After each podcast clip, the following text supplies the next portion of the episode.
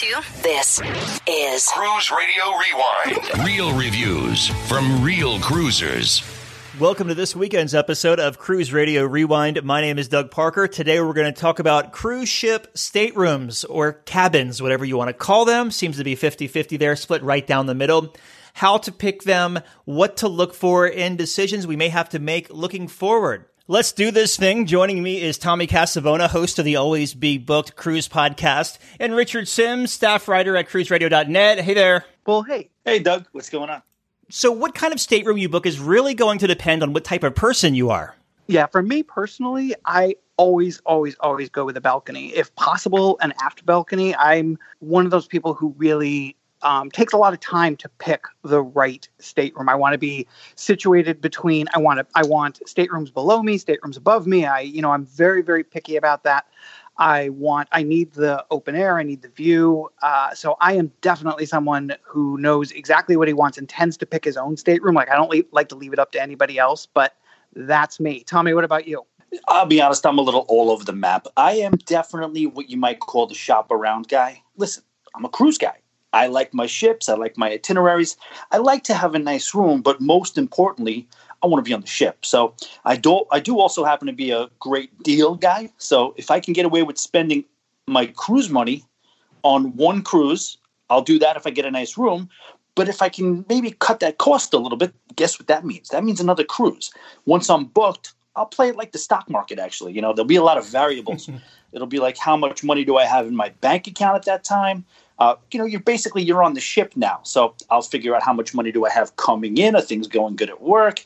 Also, I'll, I'll I'll look into how well that particular cruise is selling and how will that affect the pricing should I want to upgrade. Now, if the numbers are at all close to being feasible, I usually break down by the end and get a balcony, but I will not have any issues if the price is right with sticking with an inside cabin. See, for me, I'm really big on what itinerary it is. So, like the Caribbean, got to have a balcony, right? I mean, you got to check out that sail away from San Juan, St. Martin, St. Thomas, Antigua. But on a transatlantic cruise, I like to do those like every other year or so, typically between 14 and 16 nights. Definitely an inside stateroom. I don't get to sleep in that often, uh, thanks to all those years in morning radio, waking up at 3:45. So I take advantage of my sleep, and plus on a transatlantic, very few ports, like maybe four of them on 16 nights. So chances are you're not going to sleep through much except breakfast.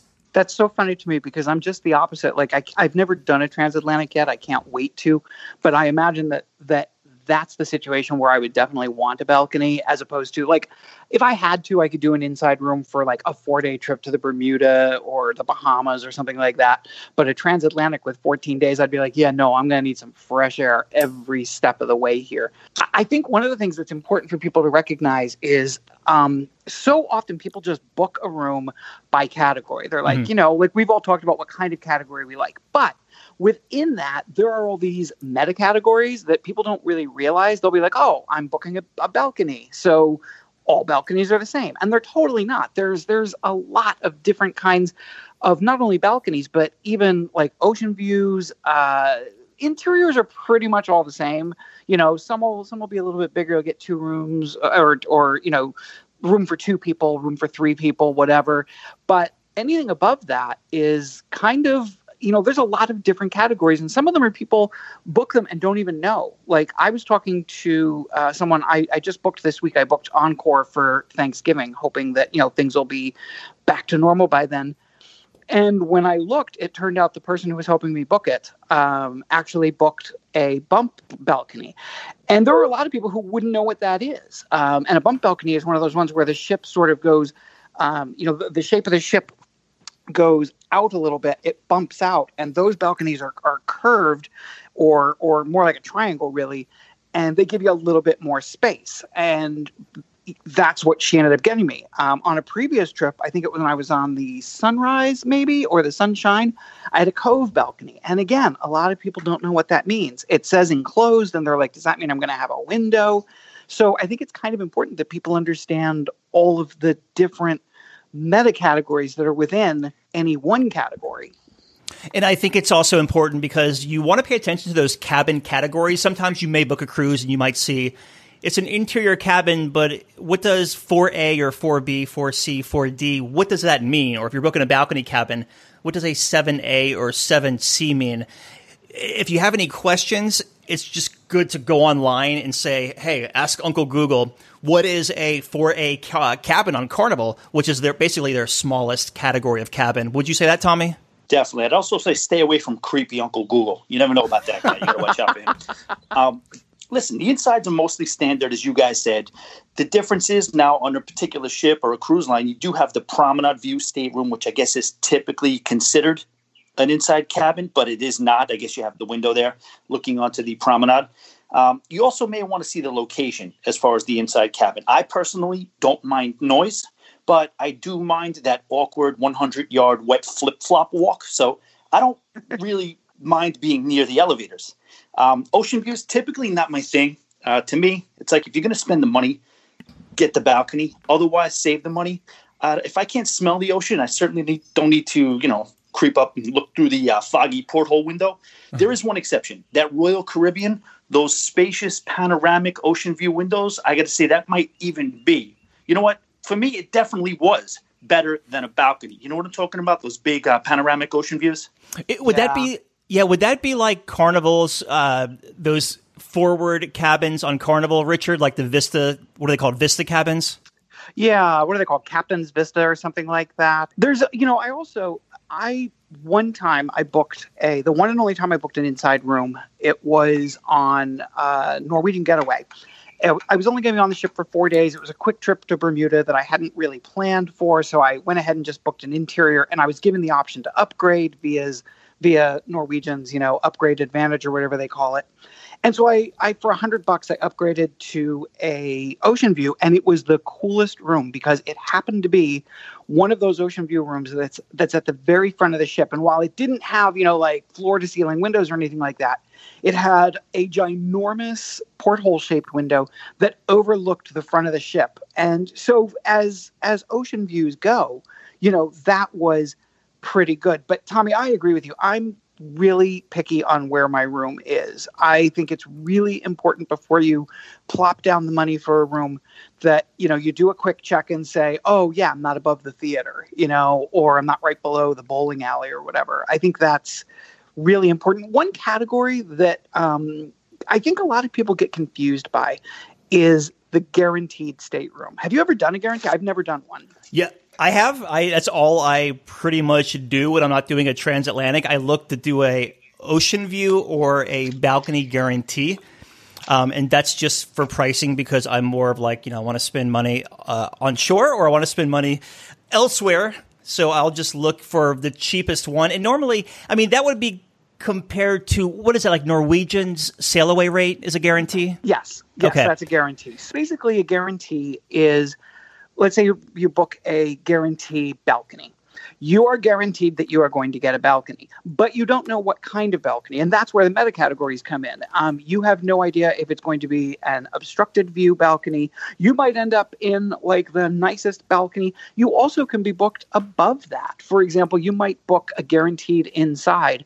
And if when the time to sale comes, they've, they basically sold all the insides, they might bump you up to an ocean view. Now, I'm a big believer that you should not book something hoping that you will be booked into bumped up. You know, book what you want because otherwise you're going to have a terrible sailing. You know, like if you think if you book an inside room saying to yourself, "Oh yeah, but I'm sure I'll end up in an ocean view." No, no, no, no, no, no, no, no. If you want to play that odds, great, but make sure you're going to be happy with where you end up. 100% agree you also have to kind of consider the fact that nowadays the upgrades are a little bit dicey, right? Because one of the cruise lines started doing the whole bid process, and then they all started doing that. Now, these upgrades still do happen based on you just kind of what, depending on how the ship is sailing. But I think the, I guess the your, your odds have gone down a little bit about uh, regarding getting bumped up across categories based on them kind of instill, instilling this uh, this bidding process. Very true. And I think the other thing that's important to know, and this is especially true with Norwegian Cruise Line, is um, when you book a guaranteed stateroom, you usually are not going to get the same kind of perks that you get if you book that normal stateroom. For example, if I book a balcony stateroom, I usually get at least two perks. I usually take like the dining package and the beverage package. If I book a balcony stateroom that's a sail away, most of the time you are not going to get that. They do have rare times when they they do extend like one perk to the to a person in a guarantee, but normally you're not going to get that. You're going to just get the room at the great price, but you know none of the extras that go with it. Those are saved for the people who are actually paying the full price for the room.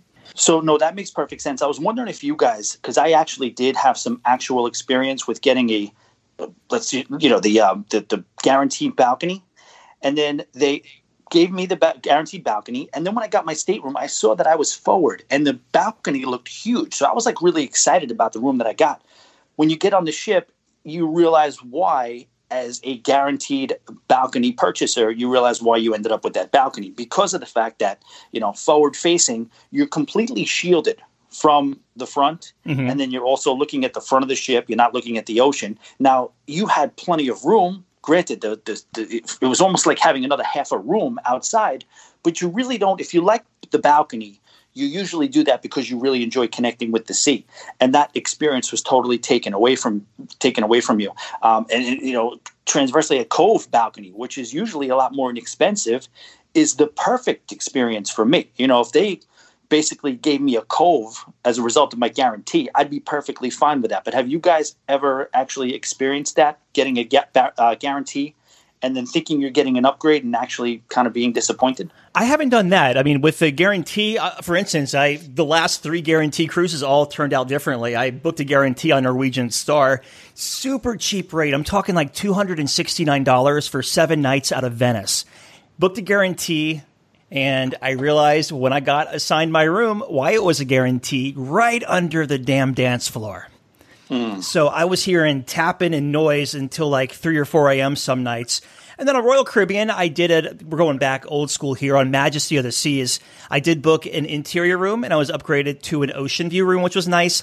And same thing with Carnival Fantasy. Um, back a couple of years ago, I booked an interior room and we were upgraded to an ocean view room. So it's hit or miss for me.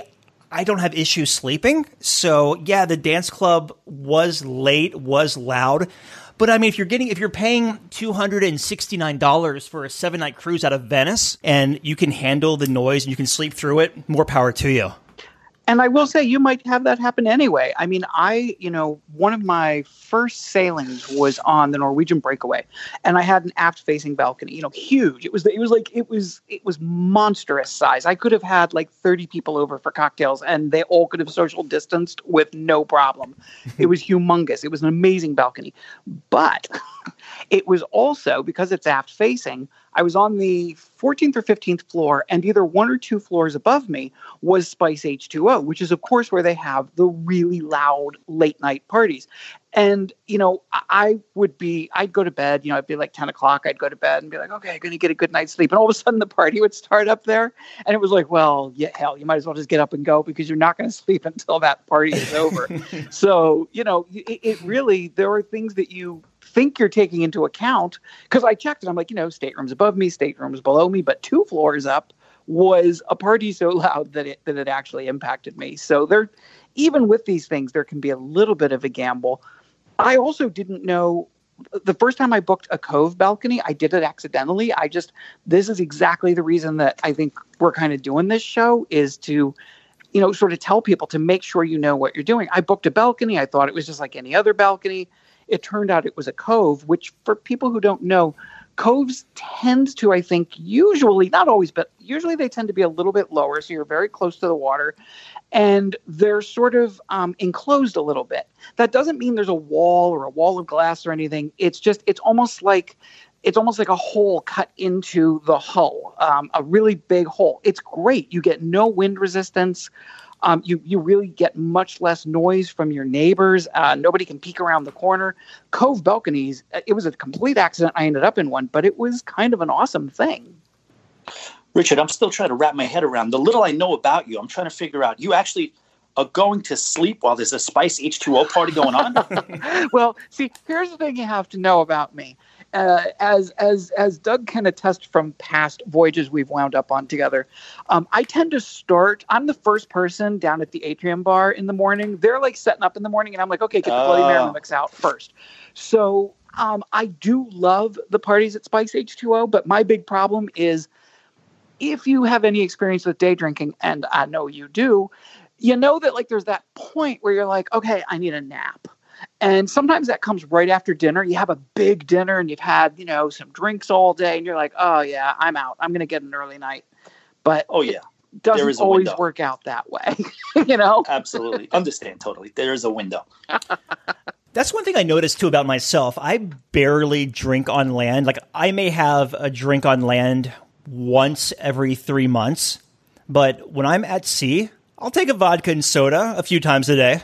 Yeah, but you know, really, uh, and I think I speak for both Tommy and myself here. You're still in the minor leagues compared to Oh, us. You know, okay, I mean, Well, yeah, that is true, but I, I can attest to uh, seeing Doug getting after it pretty good, at least on the uh, on the island, at least in Puerto Rico and St. Thomas. You, you did some damage.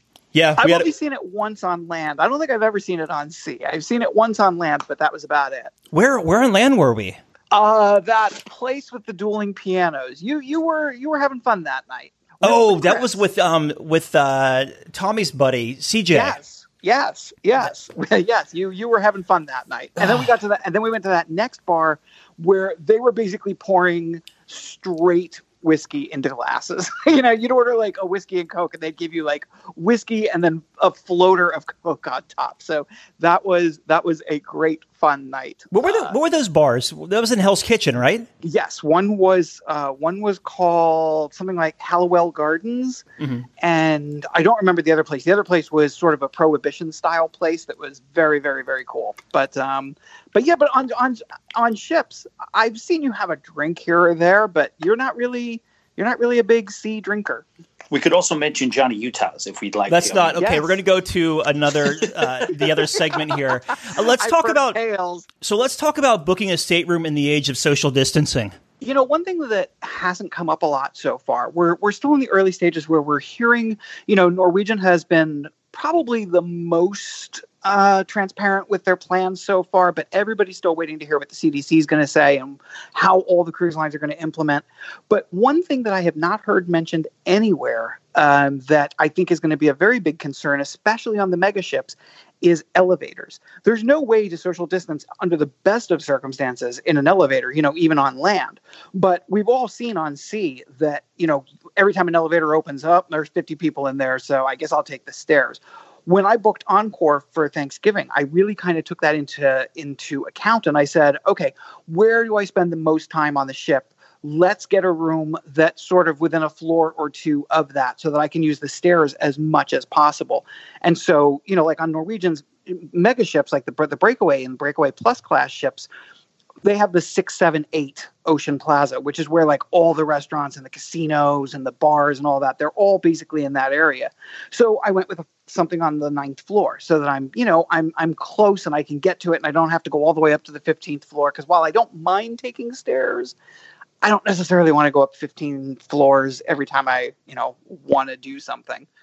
I think, am I right that aren't the ships also going to be sailing at reduced capacity? So that could make stateroom selection a little dicier. Am I right? Norwegian did say that they are in that conference call the other day. They said they're reserving rooms for isolation. So if they're reserving rooms for isolation, I'm sure in quarantine that those are going to be staterooms. Yeah, I would think. You know, your first instinct is, well, put them in, put them in the inside rooms because you know they're they're the cheapest. But there's also been a lot of talk about how you know you want people who are in quarantine to have fresh air, and the best way to do that would be to put them in balcony staterooms. So maybe you set aside a couple balcony staterooms. The fact of the matter is, if they are, you know, one of the cruise lines, I can't remember which one, said during their earnings call that um, that they could sail at basically 30 to 35% capacity and make money. Now, I don't think we're going to see that, but I do think they'll be sailing like around probably 45, 50% right now to get started. And that, here's the thing even if fewer people want to sail, which there's a lot of demand for cruising out there, even right now. But even if it turns out that, like, you know, a lot of people decide, no, I'm going to wait, see how it goes, with half of the rooms unavailable because uh, they're sailing at limited capacity, that could drive the prices up because that is the law of supply and demand. Even though there's fewer people wanting to sail, there's fewer staterooms available as well. So, and plus, there's the fact that they want to make their money. Tommy, do you think have you have you noticed anything like that? Have you noticed uh, pricing increases at all? Well, I definitely have not seen price decreases like I think everybody across the board thought they would. Uh, I've noticed a, couple of things regarding the elevators. I think you're going to have uh, what. Let me stay, step back. It's going to be a general thing. I think that if you go on a cruise over the course of the next few months, I think, and trust me, I'm booked on two cruises right now, but I do think you are going to have to, and I use this term a lot, manage your expectations. Because aside from the things that they do kind of think of what's what's to do with the elevators how to handle the buffets uh, I, I, even heard that bahama paradise cruise line i heard that they were going to do a system where they they book every other deck. I don't know. I don't know what's real. I don't know what's rumor factual. All i do know is that if you are booked on a cruise over the course of the next three months maybe through the through the year you are going to have to manage your expectations because aside from what they do with the elevators, what they do with the buffets, how they distance people in the main theater, there are going to be things and regulations and I guess rules that they're going to have to come up with on the fly because mm-hmm. there's no possible way to be able to understand, comprehend, and try to litigate all this stuff that you're going to see on a day to day basis throughout a cruise. Like, what is going to be the deal with masks? Where are you going to have to what, what do you where are you going to have to wear a mask i mean i think i would probably have a mask on me at all time. And if i was going to get into an elevator i'd probably definitely that would be a point where i would put the mask on. But you know what what else is going to happen? In the in the club in the day in the night in the nightclub can two people meet each other and start dancing together? How are they going to regulate this? I think it's going to be uh, fascinating to watch. And all i'll say i say cruise. Go on a cruise book a cruise enjoy a cruise. But understand that there is so much unknown. You are absolutely going to have to manage your expectations across I the board. I 100% agree. I've actually written about this a few times over the last few weeks.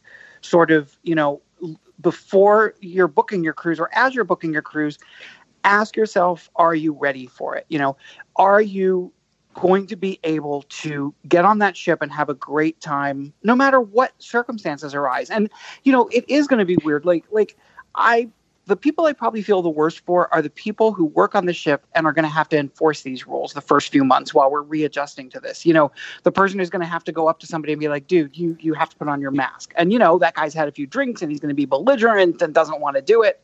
So I, I, but I agree with you 100%. No matter what kind of stateroom you book, um, no matter where on the ship it is, be prepared to sort of, you know, bring roll your Xanax. Yeah, roll yeah. with it. Yeah, yeah. And exactly. I would also say too, like in that same kind of regard, I'm saying across the board when it whether it comes to restaurants on land, public places, any place you go to for your recreation, mm-hmm. I think your level of you know. To, I was going to say the same thing you just did regarding how are you possibly going to regulate and enforce these types of things. And I think my short answer to that, it's very general, I know that, but is if you are still of one of those people who are, I guess, nervous, whether you're because you have a pre existing condition or you consider yourself to be in the at risk demographic, any of that type of thing, I would say if you are going to worry about it, you it, the, the onus is going to eventually come on you. I don't say don't cruise, but don't put yourself in those areas, those common areas where there's a lot of people. You know what? If you're the type of person like I am who could enjoy a cruise basically just by getting room service and enjoying a balcony, then that might be how you have to cruise. Maybe that's a little bit of an exaggeration, but maybe a, you know a lesser version of it. You know, understand that people are going to not be taking this thing as seriously as you are, and if you see somebody approaching you, it's kind of going to be on you to take the step back. If you're ready to cruise, cruise.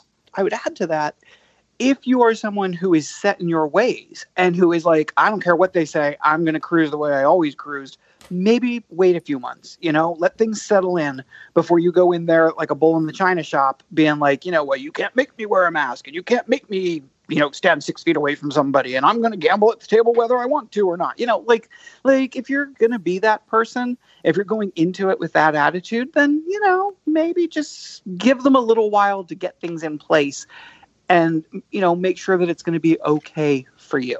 And It- I agree with you 100% on that, but you might have an uphill battle considering Yeah. that type of personality who decides they're going to cruise how they want may not be the same person that says, you know what, maybe ease back a little bit. But I do agree with you 100%. That's the way it should be. back what you were saying before you both went off the rails. Um, I think that like don't return to cruise until you're ready to return, given like what you guys just went off on over the past couple of minutes, because like I'm getting people in my building, which is I'm in a twenty something story building downtown Jacksonville. A lot of people work in here.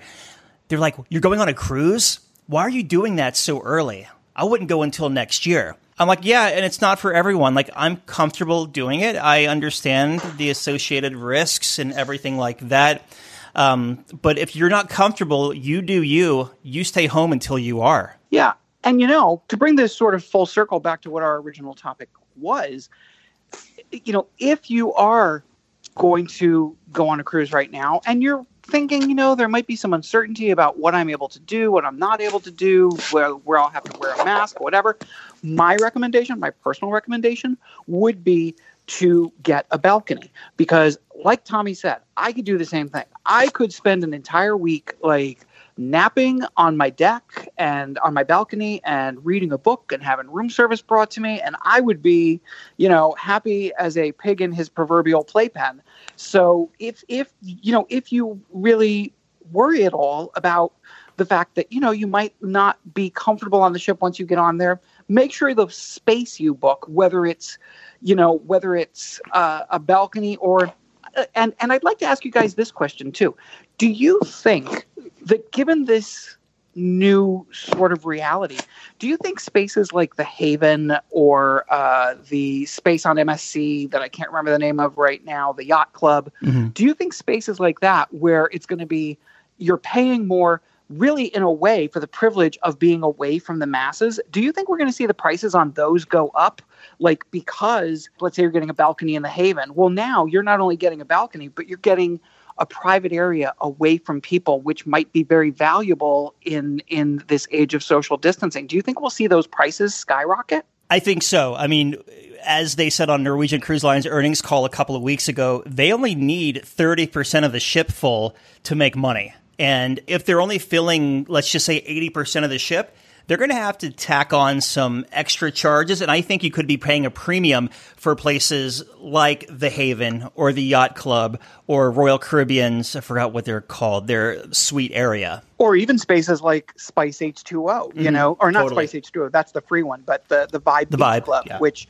you know, which is is uh, you have to pay to get an admission, and it and they only allow like sixty people in there uh, during the course of the week. So I can imagine that that would suddenly become, you know, again going back to the law of supply and demand, that becomes something that's much more valuable because you get to go behind that. We all pay more to be behind a gated community, and that is a gated community on a cruise ship. I'm okay with all that stuff, but if you start telling me that I got to pull out a $5 bill, covered charge to get into the piano bar, that's where I'm going to draw the line. No, there won't be that, but No. no. Well, let's No. Let, no, never on Norwegian. All right, Tommy, Richard, final thoughts.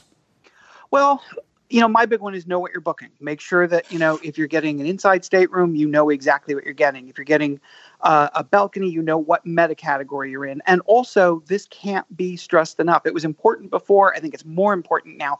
You have got to get travel insurance. I will not be surprised if in the not too distant future they make travel insurance mandatory. You know, uh, that just seems like something that it- seems like a no-brainer in this day and age that you would want people to have to have travel insurance before they get on your ship. So whether they make it mandatory or not, that is a must get travel insurance. No, 100%. And I say it's just about the research. Definitely use YouTube. There's basically a stateroom tour out there for everything. If it's not your exact stateroom, it's definitely going to be something in your category and on your ship.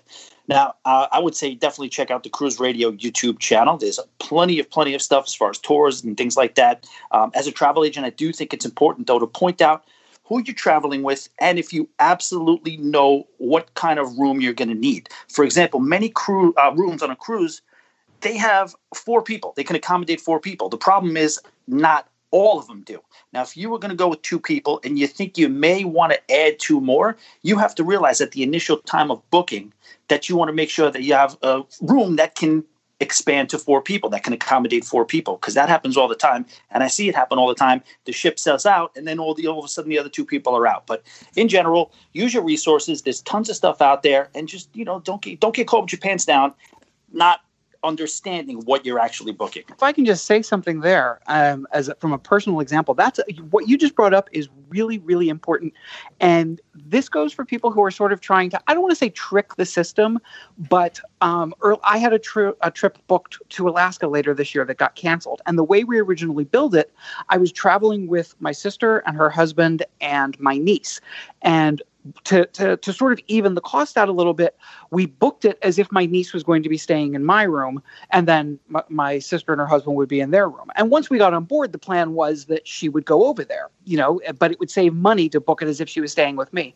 Well, very fortunately, when we were talking to our cruise consultant, um, she pointed out, you know, there's only room in the room that your sister booked for two people. There is no third space for your niece to sleep. She will have to stay with you.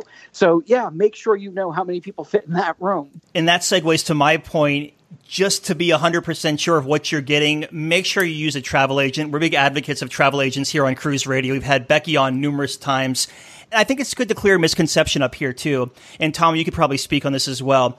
People are like, I don't want to use a travel agent because I have to pay extra fees or whatever. But really, the cruise line is paying them to book. You're not paying an extra dime to use a travel agent. 100%. Absolutely. The, the travel agent is paid by the cruise line and ultimately the host agency. But that's that's it's very simple. Listen, I am very very clear as a travel agent myself. I say if you are one of those people, like for me, I would not recommend myself use a travel agent because I am obsessed with booking cruises, looking for cruises, just staring at computer screens with cruises on them. That's like what I like to do. Uh, and so that's why I became a travel agent. I realized that not everybody is that way. Uh, and especially since I could have absolutely used a travel agent for my first couple of cruises because the advice that you can get is invaluable. The time that you save is invaluable. And like you just laid out, Doug, it's absolutely free for you. And that'll do it for this weekend's episode of Cruise Radio Rewind. Comments, suggestions, questions, Doug at cruiseradio.net. You can also send me a voice memo there as well. A lot of people doing that these days. All right, we're done and we'll talk to you on Thursday. Protect yourself and your neighbors. Take care. During these difficult times for the travel industry, Cruise Radio stands behind the men and women who work so hard to bring our vacation dreams to life. From the captains and crew to travel agents, tour operators, vendors, and port employees, we offer a sincere thank you on behalf of the thousands of guests whose lives you impact each and every day.